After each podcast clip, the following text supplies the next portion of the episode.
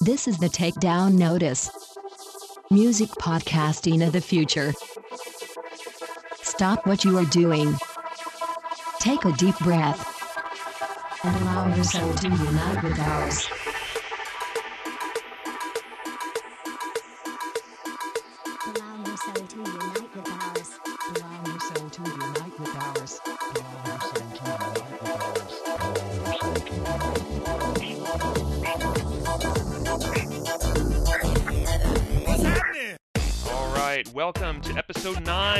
Takedown Notice. I am Nate Owens coming to you from the Kansas City, Missouri area, although I'm not either in Kansas City or Missouri, so I'm misleading you all. Fantastic opening.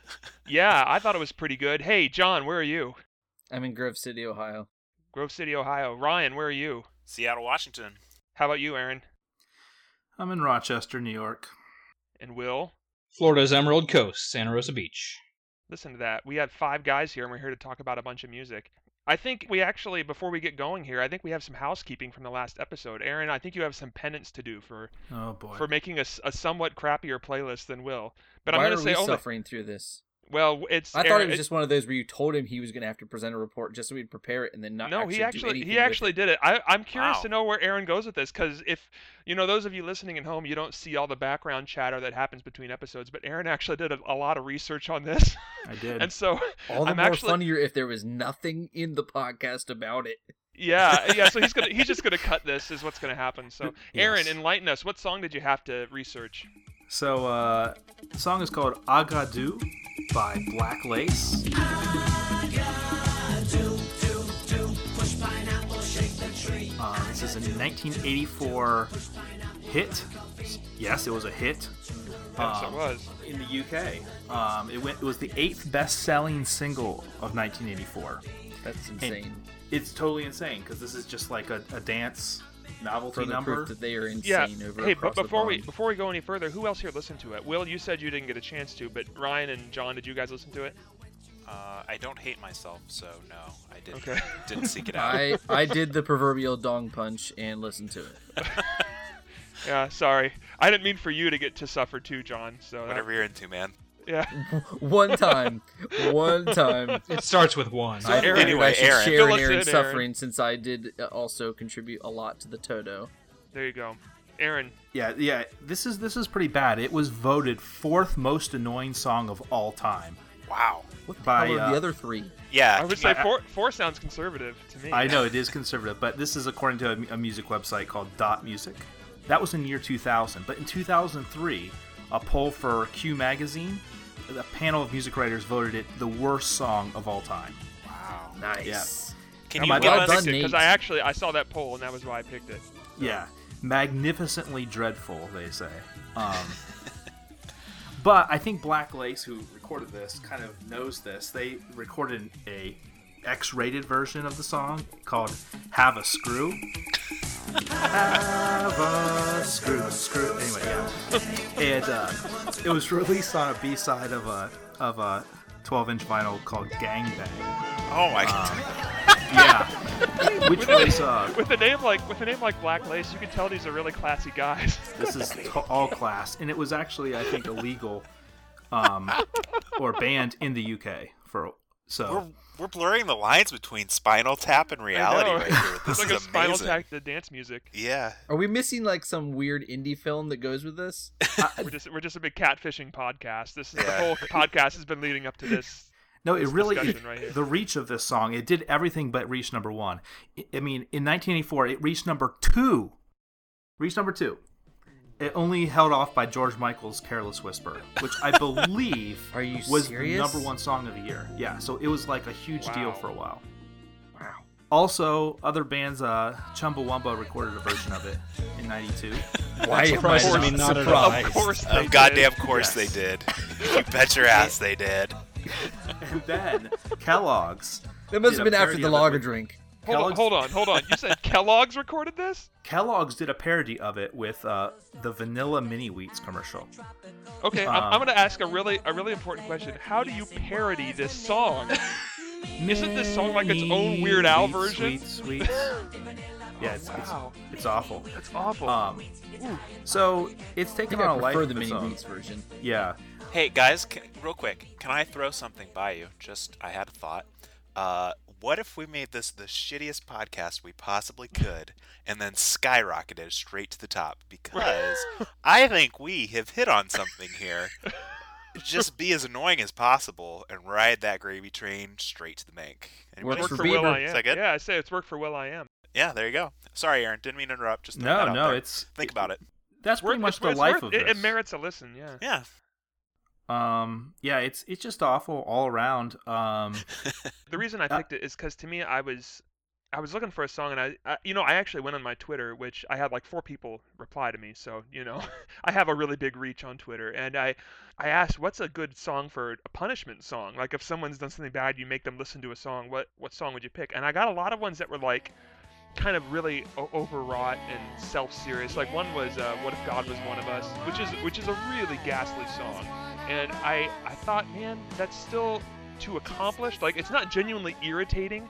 And then I heard this and I was like, oh wow, this is like a five-minute ringtone. It's like the Crazy Frog song that hit number one in the UK, also in the UK because they like extended ringtones there. Hey, let's not forget about the hamster song where you couldn't go Yeah. without hearing that, you know, back. Yeah, so it's kind of in that vein, and I thought, wow, this that was a hit. It was a thing we made famous. Well, we didn't. I'm we- curious, yeah. how did Macarena do? Uh, Oh, and the 'cause it's, it's another novelty dance song. Macarena was a number one hit for the entire year in the either late 90s or early 2000s. It, it was a huge hit. You can Yeah, thank was. your Spanish teacher for that. I believe it was 98.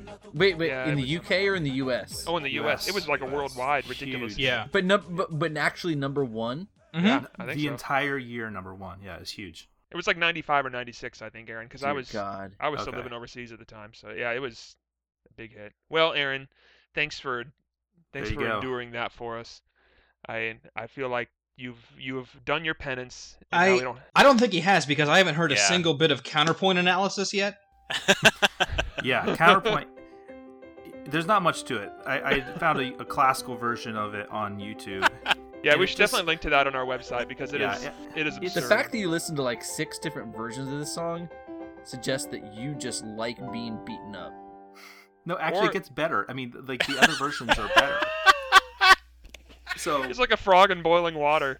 We you know, so it's like no, seriously, guys. By the 126th time I heard it, I was like, "Wow, this is really good." I can kinda Agadoo is see now the unofficial was- anthem of the BDSM scene.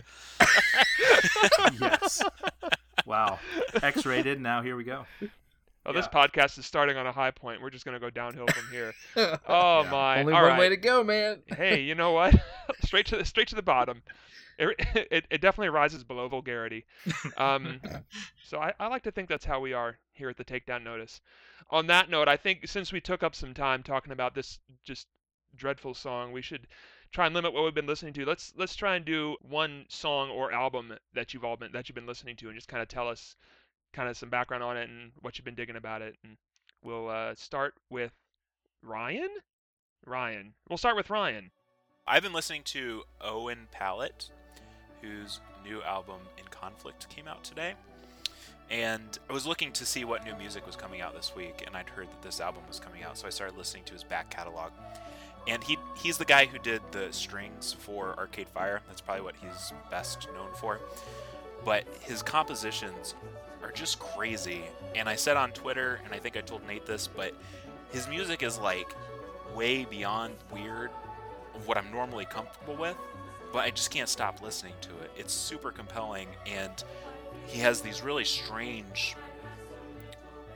Uh, I don't know how to describe it. Like really strange compositions, but it's grounded in his really solid and clear uh, vocals. So it has this really ethereal sound, but just grounded in these really straightforward vocals. And the, the mix between the two is just, I can't stop listening to. He also um, had a solo project called Final Fantasy in tribute to the titular video game.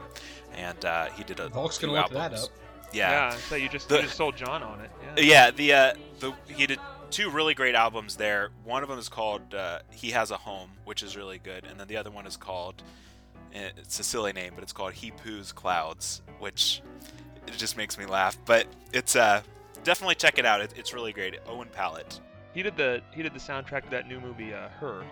As Yeah, well. I think. Yeah, I think so. Did he did he win the Creepiest Oscar for it? ever. Did he win the Oscar for it? I think he was not. He was nominated. I think. I don't know if he won it, but yeah, cool. All right, thanks, Ryan. Um, Yeah. Will, uh, give us one thing you've been listening to. Uh, because of one of our singles for this episode, I kind of got back into Sonic Youth. I spent a lot of time listening to Dirty again.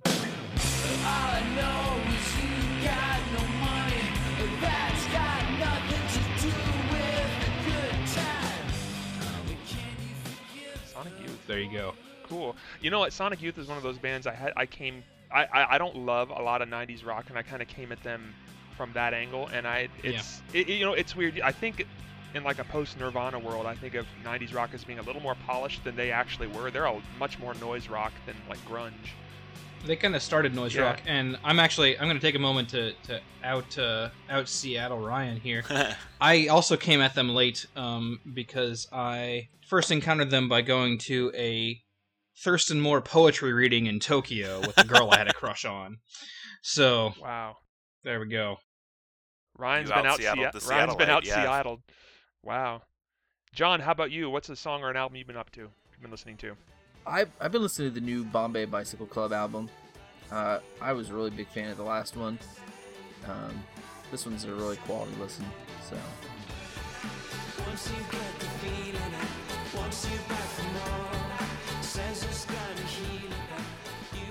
Wow. I could, you know, I can say this not often we come to one of these podcasts and I haven't heard, like, genuinely is like, unless Aaron's talking, I haven't heard of most of the stuff Aaron brings up. But this is like, oh, Bombay Bicycle Club, huh?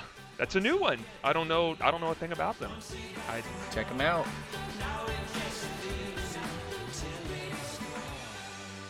well now now I have some homework. I'll have to look them up. Speaking of Aaron, Yeah, I'm. I've been really excited about a group called Dirty Loops. They're a Swedish kind of uh, jazz fusion meets pop, but like progressive pop. Um, they have an album that's been released overseas and is doing really well called Loopified. It is a really nice album. Um, I don't really know. I think because they're from Sweden and they're singing English, I don't really know that the lyrics and all this stuff are all that sophisticated.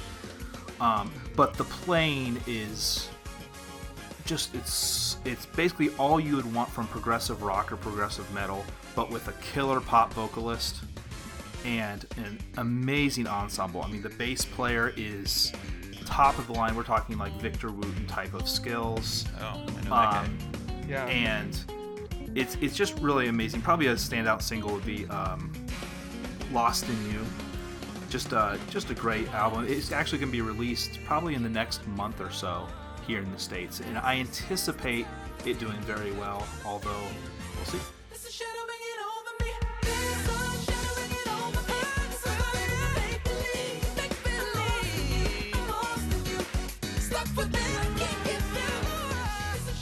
I'm gonna have to listen to that because it sounds like it'd either be incredibly addictive or borderline unlistenable. And it, and I'm wondering, I'm wondering if it might actually be both things at once, which is is, is pretty compelling to me. I'm gonna I'll have to check that out. You say it's Yeah. not on, it's not out in the U.S. though. It's it's, It's not out in the stateside? US. It's but- easily accessible on YouTube. I listened Okay. to it. I uh, I agree. The vocals are top notch. I mean, Huh. we're What was uh, the I name mean- again? Loop.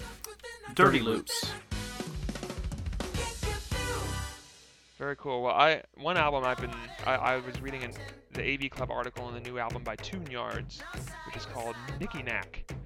And uh, I never heard of Tune Yards at all before, but they gave it a I think they gave it an A. They, they gave it a very positive review, and I, I listened to it, and it's I, I didn't know what to expect, and it was sort of a you know it's like a sort of you know female vocal artist. I, I don't I don't recall her her, her given name off the top of my head, but um, it's this sort of like weird Beck kind of electronic, but then sort of mixed with like an Afro beat kind of thing going on as well. Like it's got a lot of um, very complicated rhythms. One song called Water Fountain I really like a lot. I think the lyrics are funny, and uh, it's and so it's I've been listening to that a lot. Yeah, a lot of times I get like, oh, this is a this album was just released. It's getting a lot of good reviews. I'll give it a listen or two and then kind of set it aside, you know. But this one's kind of stuck with me. Um, I really enjoyed it. So Ryan, I I think Ryan, have you listened to that one yet? Yeah, actually, when you had introduced me to it, and I told Nate at the time that's a band I would never listen to because the way that they spell their name is uh, kind of obnoxious. Like, Yeah. it's It's got like the a z- double. hum- it's It's, like like- the humped uh, capitalization. So I just like, oh, I'm never. But It's I'm like it, glad it that- looks like a case? Xanga blog. yeah, it does. I'm glad that I didn't see that because it's it's Zang, really solid. I was listening to it this weekend, and uh, it yeah, it's just super. It's infectious. Like, there's just an energy to it that Yeah, you know, it so is. much It's so much indie pop music doesn't have that same kind of drive and that that life to it. Yeah, it's really great. It's a lot of fun. Uh, I listened to it with my daughter, two and a half year old, and she just kind of, oh, this music, I like it, and so yeah, it's it's good. yeah, it is. It's, Fun it's- for the whole family. yeah, there you go. All right, we probably ought to wrap this part up, wrap up show and tell, and then we'll move on to the main course, what we're actually talking about today. I think I'm going to call on John to start us out. You want to start us out, John? Sure. What song did you pick? The song "Elevate" by Saint Lucia.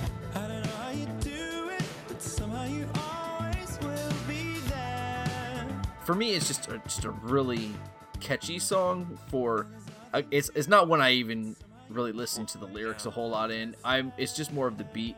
Plus, it reminds me of the beach, um, and you know, I've really really wanted to go far away from Ohio for a little while. Um, it's been a while since I've been on vacation, so it was a it was a nice retreat in my mind. Um, It sounds yeah. nothing like the beach. Thanks, up, Will. Thanks for ruining. You think you're a beach Lucia expert now because you live in Florida. I live 10 minutes from the beach, and it is not the beach. You know what, John? It, this is funny. I, I heard the song and I, I took notes on these on these songs, you know, and I got this one. And I'm like, this is this does not surprise me at all that John likes this. And I don't say that at all to be dismissive or to be critical, but just I'm like, yeah, this is a John song. Um, and I, and you know what? It's funny. I was listening to it and I thought, this is fine, and it was kind of pleasant. And then I like, I today at work I was like walking to get some coffee or something, and I realized I was I was kind of whistling the song to myself, and and then I it's kind of been racing through. It's of the three songs we're covering today, this is the one that's actually stuck with me the most. And I've even though I've heard the, the song I picked way more times, this is the one that's actually has gotten caught in my head. And you know, and I think certainly, I think when you hit like a certain point, you're you kind of will dismiss a song for just being catchy, but this one's actually I, I it's it's it's it's grown on me because of that. Um, and it's not an irritating kind of catchy, which Aaron already covered in this episode. so I do think that it could probably be. Aaron disagrees with me. We had a conversation about this. I think that it could probably be 30 to 45 seconds shorter. Yes. Um, yeah, maybe. but Aaron real Aaron was a big fan of the uh, Yeah. segue I, off I actually into a like different Dakota style. too. Um, Yeah. But that, that was another that was another thing I, I put down. I just kind of liked it. it. It's not. It's probably something you'd cut in a single version. Like if you if, and if they Yeah. release it, you know, if people still release CD singles, that wouldn't be in the radio edit. But um, that's I, I liked it too. Actually, I thought that Well, was. let's let's talk about the form of the song, just because it Uh-oh. it does make it link. It, it's, it's pretty standard. I gotta mean, go get a magazine. This is the Hold on, level of analysis I expected for Agadoo. Yeah. Well, there we go. So I wanted to elevate my. uh oh. Yeah. Oh, oh god. Oh. Yeah. We made it nine So- episodes, guys. Nine episodes without an Aaron pun. So And here now, we go. So it's, downhill it's from like a verse one and then a chorus, verse two, chorus. This is all standard. Then we get a bridge, and we come back to a chorus. That's all standard form. But then the thing that people say, okay, this is getting longer. There's two more bridges that happen after that. Um, they're not. They're no longer bridging anything. They're just kind of closing the song. But it's the same bridge material. And I actually like how all that works. Partly because what I like about it is the textural kind of space that's opened up with the the, the atmosphere that's created with a lot of the synth stuff. The atmosphere is very much in the back of the mix in some ways, and the bass guitar and the drums are just kind of right up front in a minimalistic way with the vocals. And there's a lot of spa- uh, like open space and then filled in space on the chorus. So open space in the verses, filled in space on the choruses, and the bridge plays with that open and uh, filled in space a lot. Um, it builds, kind of filling the space, but then on the way out, the last two bridges, it kind of uh, loses some of the texture. It kind of gets thinner and thinner, and I think it really works with the kind of stomping bass kind of groove. And then the drums, I really think they're tasteful drum fills, kind of doing syncopated, offbeat things that really give this song a nice shape. That, yes, on a radio single we would want to cut a minute off of, but I think as a, as a single here, what is it, five minutes? It's Yeah, it- five it's- minutes almost. It's exact. fine. I like it. You know what? I, I a lot of times it's been very uh, popular over the last five years or so to use a lot of 80s influences, and this one is actually borders on homage to me. Um, It's past homage. yeah, I, it, this this It's this cut from whole cloth. This this sounds like the closing credits to a John Hughes movie. Um, and I don't, you know, it's just it's very it's very heavy on the 80s influences to the point where it, it almost feels like a relic. And I don't I don't think that's a bad thing, but it's uh, you know, it's not it's it's definitely a definitely a callback in that regard. I don't dislike the end. I just thought it in Yeah. a, in my world, I would have probably said, okay, well, we can cut this thirty to forty five seconds off, and I still got the the song. Yeah. So One, one other thing, and then I'll kind of back off that I that I like about this song that the five minutes doesn't seem as long because it varies up the way it articulates the chorus or expresses it. The first two choruses are normal, but the re-entry of the chorus, um, any good pop song knows that by the third time you hear the chorus, it might get a little old, but you kind of need to do that to be catchy. But what it on after that bridge and the big build up, um, it kind of arrives early. It kind of throws you. Did y'all hear that? Where we have this thumping one, two, three, four entry right before the beat, and it kind of jumps at you. Um, I didn't and that's hear what that, but I'll, I'll hear it. I'll hear it once you once you've done the final cut of this episode. Then I'll be like, oh yeah. Ah, there it is. Yeah. yeah, exactly. yeah, yeah, yeah, of course, yeah. And so I, I I really liked. It was it was a small thing, but I thought that was what you needed to do to make it interesting, and it fit with the kind of groovy syncopation thing that was going on. Cool. Ryan, do you have any thoughts? And then Uh, we'll go to Will. It, yeah, yeah, I I like I like what it's going for. Like I see where it's going, and, and I like that. Uh, it's just I don't really care for like a super clean sound. Um, but you know, it's very listenable. If I came out, if I heard this walking around, it reminded me of a Crate and Barrel song. Like that's what it made me think of. Like, oh, this is what I'd hear when I was walking around. Which you know, Crate and Barrel has good taste in what their overhead music is. That's you know, that's not a knock. It's just not something I'd probably listen to all the time. But you know, I'd be happy if I heard it come on and be like, yeah, that was a good groove. I'll try to go. choose something edgier next time. Quality Well, that's- music. That's okay. It's uh, You pick what yeah, you want, man. good. Don't let Ryan Yeah. push you around. yeah. Will, what how about people you? Say here. Uh, I'm sticking by what I said when John was introducing the song. This is past homage. Um, I enjoyed it, but it really is like the vocalist from Mr. Mister decided to team up with the guitarist from Tears for Fears and hire the drummer from Genesis to do the specific fills from In the Air Tonight while they played the intro to Head Over Heels and wrote some new lyrics for it. So it goes from homage to pastiche. it's an 80s song. I mean, like the the production is very modern. Um and I enjoyed it. I don't yeah, I I really like uh Tears for Fears and Genesis. but it stopped being influenced about 2 minutes in and started really just being a, a worship as opposed to homage even. So what you're saying is they've developed time travel. Basically, yeah. Um The simplest solution is the most likely one, definitely. So time travel, I'm going with. Yeah. But yeah, but those those fills that Aaron mentioned, I mean, they're great fills, but they, I, I would like to hear the fills from "In the Air Tonight" put into this song because I don't think it would sound any different at all. Aaron, make it happen. we, we just assume Not not to not to give you more work. Aaron's actually a wizard. right. Those of you listening at home, so we can he can just do whatever he wants to in terms of music, and we'll, we expect it of him now. So, That's right. what have you done Um, for us lately besides the last episode, Aaron? yeah, More it's. than we will ever. I, I will. do I, I don't together. disagree with that, Will, but I, I don't think it's really a problem. I I, I, don't either. I I enjoyed it very much, but it um, I yeah, no, no, that makes I was kind of like I'd like I'd rather listen to Phil Collins if I want to hear Phil Collins was kind of my, Cool. my thought by the time I got done listening So to what it. you're saying is you don't want to listen to a Toto cover. You want to listen to Toto. I think that's what I that's what I heard. That's what I heard. oh man. All right, I've anyone talked about Toto more times than I ever wanted to for the rest of my life. So To borrow Thanks, a line guys. from Aaron, Yeah. All right. Does anyone else have anything else they want to add to it? I'm good. Sounds like all hearts are clear. Let's move on. I'll go ahead and I'll. Uh, should, I- should we do my song next or Ryan's song next? What do you guys think? Yours. Do it. Okay, my song. I picked Gobbledigook by Sigur Rós.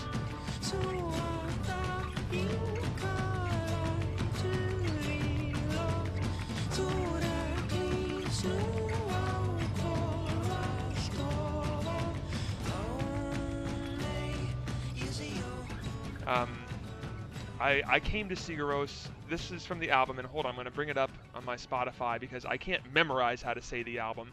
The album is Medsud i Erum vid Spilum Endalaust. Nice. Um, You do and you'll clean it up. the, this is the album that uh, Sigur Rós released in uh, in 2008. I should I should give some background. Sigur Rós is a uh, an Icelandic band, um, generally regarded as post rock, whatever that means. If you're into you know meaningless genre labels, uh, this is not a very representative song of their music. Really, most of their stuff tends to be big, long, epic stuff that's kind of hookless and kind of backgroundy, um, very moody and very meandering and in a, in a way that I actually can like do work to it because it's mostly in Icelandic. It doesn't get in the way of, of me concentrating. This song is kind of a standout because this is the opening track on uh, their 2008 album, and because it's such a a departure for them, it's a short three minute song, mostly acoustic. It's not a it's not a simple song at all, as Aaron I'm sure will will enlighten us when we get to that, but it's incredibly punchy for them to open an album with this song, and so it's it's stuck with me um, just because of how uh, snappy it is. The just the whiplash time changes. There's this kind of Aaron was. You guys don't know this at home, but Aaron just is amazing with some of the stuff he does in the background. And one of the things he did was provide us a translation for the Icelandic lyrics for this song. And um, the lyrics kind of brought to mind a lot of, um, you know, like pranks. A prankster who's who's pulling jokes on other people. And there's this sort of um, the way the song will kind of keep you off balance by never letting you. It doesn't doesn't really let you settle into a meter, and it just kind of always is a little unsettling and a little playful at the same time. And I, it's just it kind of fits with those lyrics. I didn't need to hear the translation to enjoy the song, but now that I hear that, I see a little more. Uh, you know, th- there's a little more parallel stuff going on there that I wasn't aware of. Um, I also like when you have a song that's not in English, it kind of frees you to get lost in the song sometimes. I'm, I'm definitely a lyrics guy, but there are elements where I feel like the lyrics are kind of overrated in a song, and you can focus on them and get hung up on them. And it's nice. This in this case, it kind of almost ends up being another instrument. Is, kind of one more piece of what makes it compelling to me. It's just this, it's almost kind of percussive and sing-songy. Um, the lead singer Jonsi is um, I think Jonsi. I'm assuming I'm saying that right, but I don't know Icelandic, so what do I know? Uh, let's let's let's let's say it's pronounced that way. Um, you know, he, his voice is kind of is he's not reaching for the falsettos like he reaches for. I mean, he does some, but not not like his other stuff. He's the phrases are a lot shorter. So it, it's interesting by itself. It's interesting as a part of their catalog, and I I just really enjoy the song too. I'm I'm curious what you guys thought of it.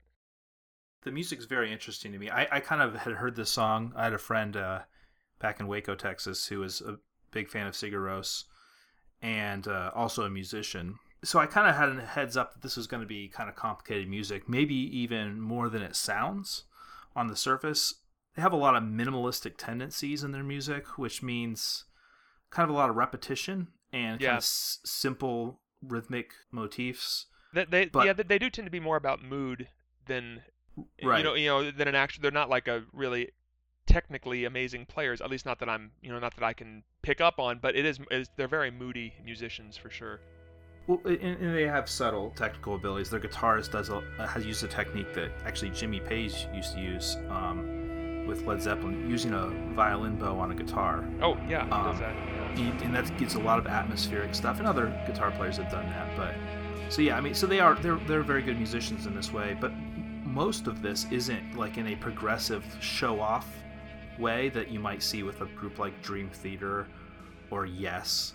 Um, it's more in a just kind of complicated rhythms that you don't know are complicated until you sit and listen a little closer.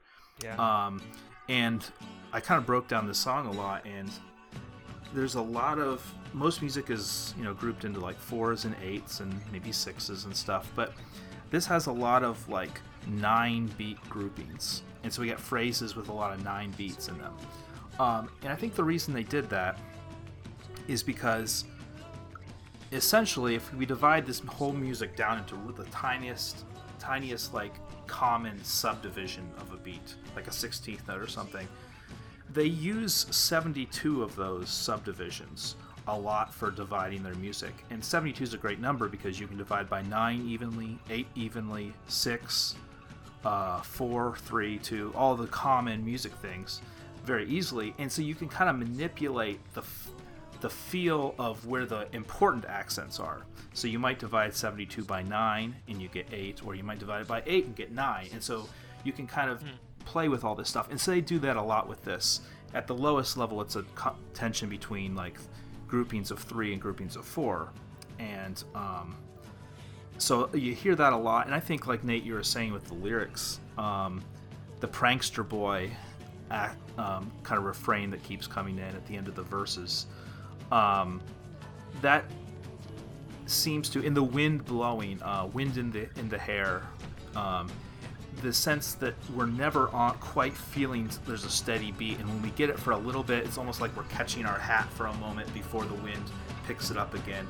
The verses kind of begin with a lot of syncopation, and then they have this persistent syncopation, which is just an emphasis on a the 16th note right before the anticipated downbeat, just consecutively. So it's really jarring, and I think that tension and that kind of conflict with our expectations of where we're following, tracking with the beat, is a good expression of the, the lyrics.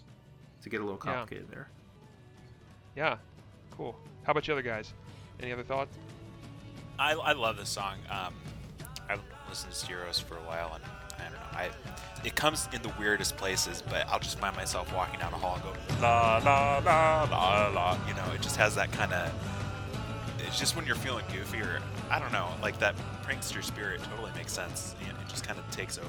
You know, they, they Um, very rarely go for a playful atmosphere. Yeah, right? They don't. Like- I mean, and this is kind of a fun song. It's kind of got a, almost a bright, sunny kind of feel to it, which is that they don't they don't do that. You know, that's not. They have no truck with that. No, No, and uh, but but here they do. Um, and it, you know, it's actually Aaron. You kind of that idea of the wind blowing. I don't think it's coincidental that the album cover for the the album this is off of has a picture of them all r- running buck naked through an open field. um, So And is it- the video. yeah, is, is that what the video is too? I didn't The actually video watch is the video. uh, nudists, no, there you go. by the Huh. way. good to know. TIL. But- Going with the yeah, X-rated if- theme.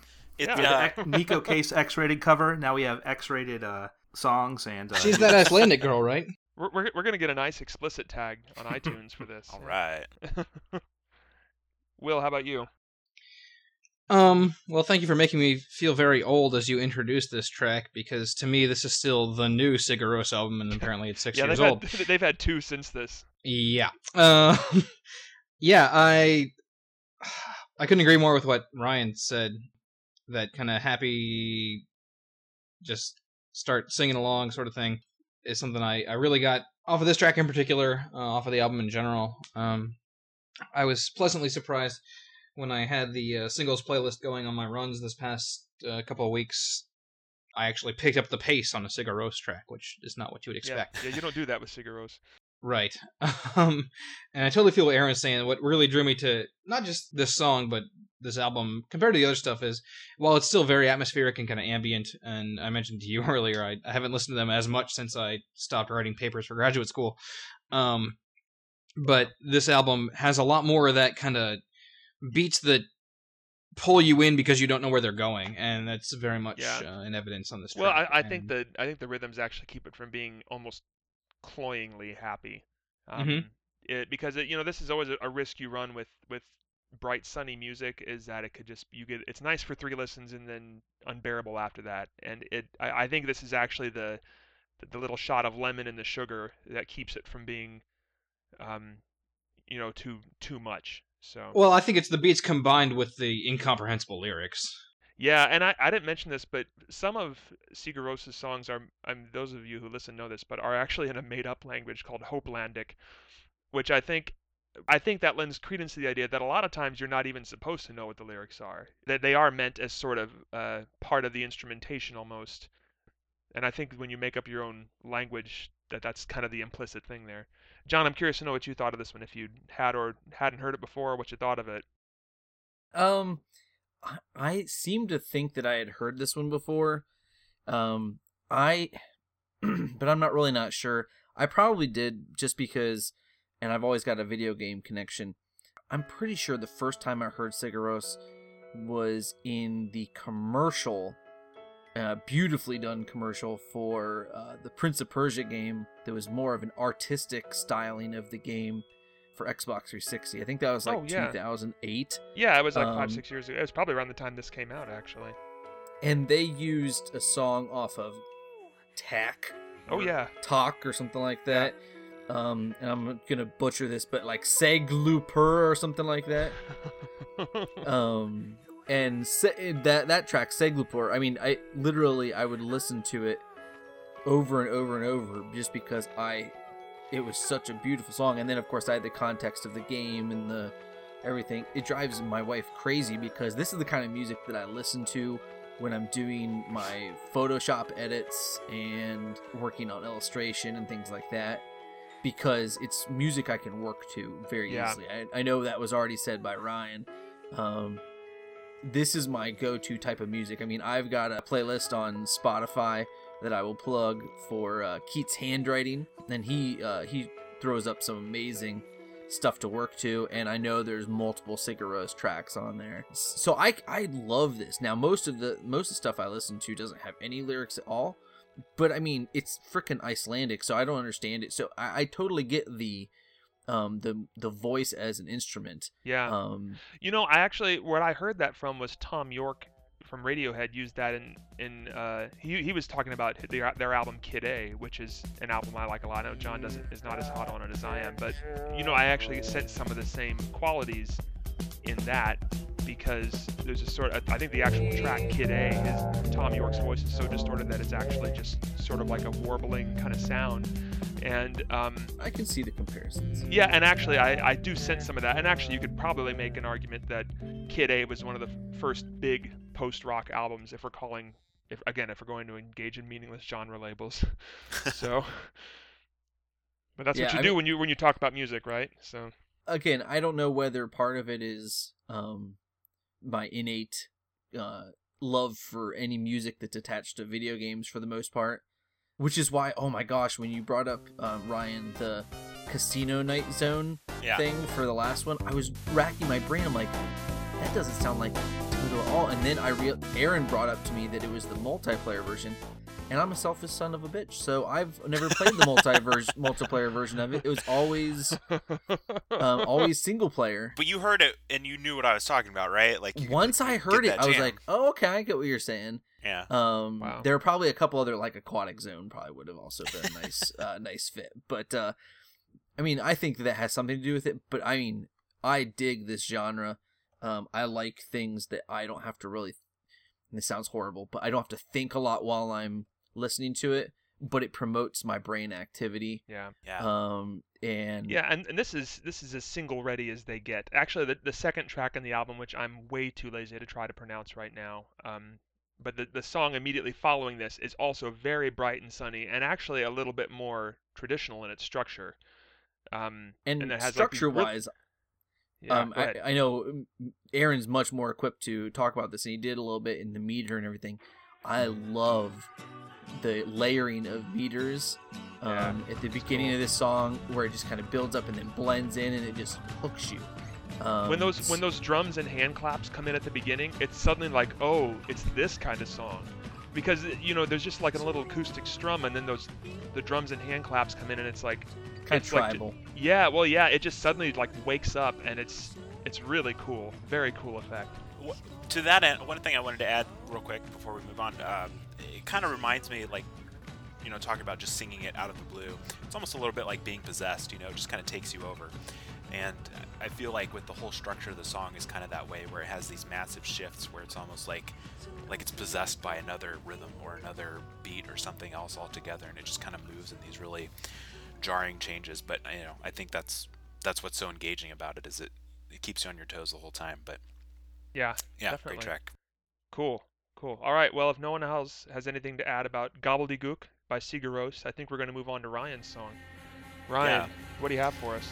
I have uh, Holy Holy by Wye Oak from their album Civilian.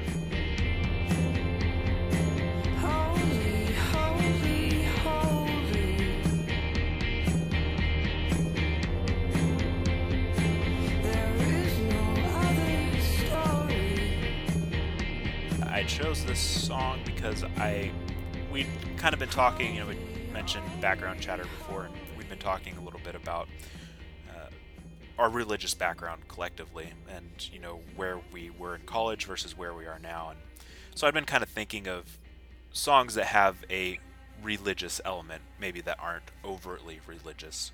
And so this is one that came to mind. Uh, I really like the song. This was kind of the standout track for me from that album, even though I really like the album as a whole.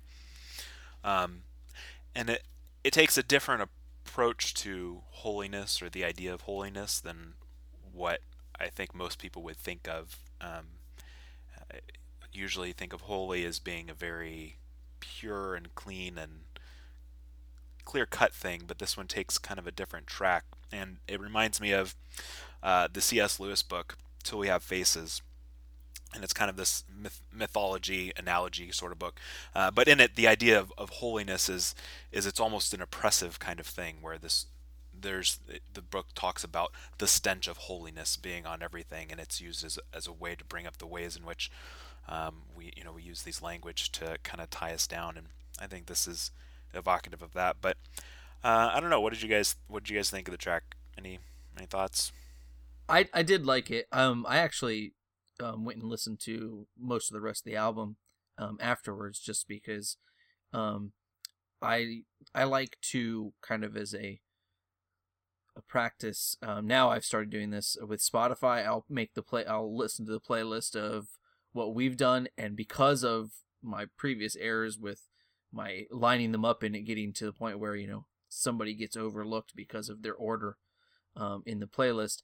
I've started doing like the Spotify radio off that playlist, um, and it Hmm. I'm pretty sure, and I, I could be wrong, but it seemed like it was only choosing from those uh, those groups, and I came across another, or maybe it just happened to happen that way for a little while. Um, and I came across some other tracks from the album, and I really, really liked it. Because I mean, when my initial thought was like, eh, I mean, it's kind of like for me, it was kind of like Neko Case, and I know everybody here loves Neko Case, so I'm I'm gonna be in the minority there. But it was kind of like Get them, could take- boys. You're no good to us.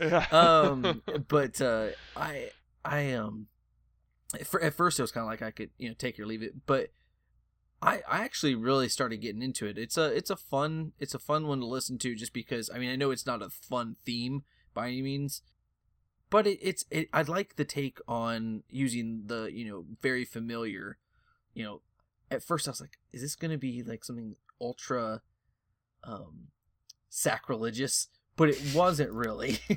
Yeah, you know, Um, it's it's usage of the word holy. The way I've always heard holiness and the word holy described is that it it really means that something is set apart, something is separate, and um, and so when we're talking about God, God is separate from us. He is other than than we are. Um, and then sometimes it's you know in a lot of Christian traditions it'll be used in the context of the actual believer saying that they are holy or they have experienced a holiness experience, you know. And in that case, they have been set apart for God and this kind of I, it's a fascinating song because it takes that language that's very traditional christian language and then it kind of twists it and th- there's a sort of dark possessiveness that seeps into this um, i had to i had to kind of work on this song ryan to be honest. I Yeah. it starts out kind of with a non-hook. I mean it's it's this sort of you know we talked about sonic youth a little bit and i think i bet will you're going to get into this a little bit but there's a kind of a noise rock element going on there at the very beginning. Um, the words themselves are they're they kind of more give moods and feelings than direct they're not i mean they're not very direct you know but as you kind of get deeper into it you kind of see to me it paints kind of an unpleasant picture of possessiveness and of you will be set apart for me um, there's kind of a this thread of obsession that goes through it um, and, and, then when you get down to the end, it's what is it? Um, you will be mine. You will be mine. Um, and that's sort of, and it's just a sort of like ugly sounding drone, and I think it's great. I mean, it's I, I, I really like how that how that mood works. It's kind of a dark, disturbing song. Yeah. Really, I mean, when you when you kind of give it some thought, and it's you know I, I think a lot of a lot of people from a Christian background would kind of balk at that and think that that is not how they want that language used. But like you said, it's sometimes to actually give yourself a better appreciation for what you're hearing and what what words you might be using, it actually does help to hear it sort of flipped on its head, and it it, it gives a little kind of some more background and some more context to kind of everything that's going on. It really fascinating song. Not not one. It's not necessarily an enjoyable listen, but it, a really fascinating one. And I did I did come around to appreciating it by the time we were done with it. So, Aaron, Yeah, Will, I- go ahead. I uh, watched a short interview with uh, Jenn Wasner, I think is her name. Yeah. Um, who's the lead vocal and uh, guitar player, and she mentioned at some point that kind of she liked the idea of like seeing holy in whole or holiness or the holy as a, like a deep human connection, and with that information, I kind of use that as a lens to look at the the music. And when it says the first verse says "Holy, holy, holy," there is no other story. Um, that almost to me, I read that as this is reality. Ho- imagine uh, the song "Holy, Holy, Holy." Read, you know, Christian tradition, orthodoxy. There is no other story. This is reality. And then we get the second repetition holy holy holy it is madness seeking mastery which is kind of a critique of that saying this is madness we don't have there is what do you mean there's no other story of course life is filled with who knows what the story is kind of idea and saying this is us mad people trying to master life and then the next stanza play off of holy holy which is really a nice uh, lyrical thing is take go hold me hold me hold me uh, which goes to the point of human connection saying the holy is about hold me it's about connection it's about um, would you like to know me? Um, and so on. And so i th- see her turning this is again a very indie kind of culture thing to do but to say you know your master narratives um, of what is uh, true and religious no it's really about human connection and there's something divine or holy in that It's a very yeah very postmodern kind of outlook there. Yeah. you know it, it's it's nice that it doesn't really reveal all its mysteries and it's you know it's not a it, it's not a i mean that kind of postmodern interpretation you know from a religious standpoint i don't really re- agree with that with that interpretation but it's it's just fascinating and how insightful it is it gives it, i think it gives voice to a lot of how people feel about um, these ideas and yeah you're right they're sort of trying to find that meaning in a human connection whether it's actually possible or not um, very very fascinating stuff will i want to know what you think Well, I did not exegete this song at all, so I feel a little unprepared. How Um, dare you? I I put my one year of seminary to use in this last five minutes here. yeah. Um I don't know. I my approach to this song was was a little bit different from how everybody else seems to, I guess. Just like we talked about a couple episodes ago, episodes ago, how Nate thought that Neko Case and Bjork were the same person. I basically had I'd heard of Wye Oak before, but I always just presumed they were Mumford and Sons. Um, and so, and that was mostly just based on the name. It sounded kind of Yeah. old timey. I can see And so before I even listened to this track, I put in just the Spotify shuffle for the artist, and most of that came off of Shriek, which is their latest album, which is a lot more electronic. Um, so my expectations were kind of shattered there. And then when I finally got around to actually listening to the track itself, I said, "Oh, you are Mumford and Sons until you turn into Sonic Youth." And um, yeah so i i don't know i i enjoyed it i i i liked the kind of almost like the cowboy and western truck driving sound that it has um augmented by the noise um and then the you know the female vocalist on top of it just adds another layer um to a style that you wouldn't really expect i it also really cemented for me how ryan has complained about before uh, I don't remember whether it was on or off the air, but how he's generally an album listener and has trouble choosing singles because of that. Yeah. And that I feel like that was in evidence here as well. After I listened to this single, I went through and listened to the rest of the album, and while the single didn't stand out to me, um, the in context, I I definitely saw where it was coming from. Um, Yeah. it- despite the title, I I didn't look into religious themes at all as I was listening to this. I was just like, I'm I'm feeling the guitars on it, um, and uh, it was a good listen. Or probably I don't know that I'm gonna rush out and and, and buy the album, but I'll um, I wouldn't throw them out of bed for eating cookies. There you go. All right. there you go. Cool. Well, anyone else have something they want to add to "Holy Holy" by Wye Oak? I, w- I would like to say the lyrics were hard to come by, and it's an, just another layer of kind of vagueness because there are lots of incorrect lyrics floating about, and for all I know, there's a, still a handful of words that are incorrect, and there's you can't find on websites the right words, and so I guess that's a little frustrating when it the song seems to pretend to be saying something um, about having religious overtones and so it's just I guess annoying as a listener to not be able to find some definitive lyrics because it, it seems like to be it's asking for some kind of exegesis or something. Yeah, you know, it's I, I think a lot of bands actually do that on purpose. They don't actually release the official lyrics at some point. I know that I think I think it was REM for like two or I don't think they started putting lyrics in their albums until the, like after Bill Berry left. It was a it was a long time into their you know in, into their history as a band. And so I think some bands uh do that to actually so you're not focusing on lyrics just exactly as we're doing obsessively right here. And You I know, gotta so that- say, if Toto had recorded this, you would know what they were saying. it's true. right. and I That's probably right. would have thrown up in my mouth a little bit. Be sure you mute your mic for that. Oh, yeah, yeah, no problem. All right, we appreciate that. All right. Well, anyone else have anything else they want to add?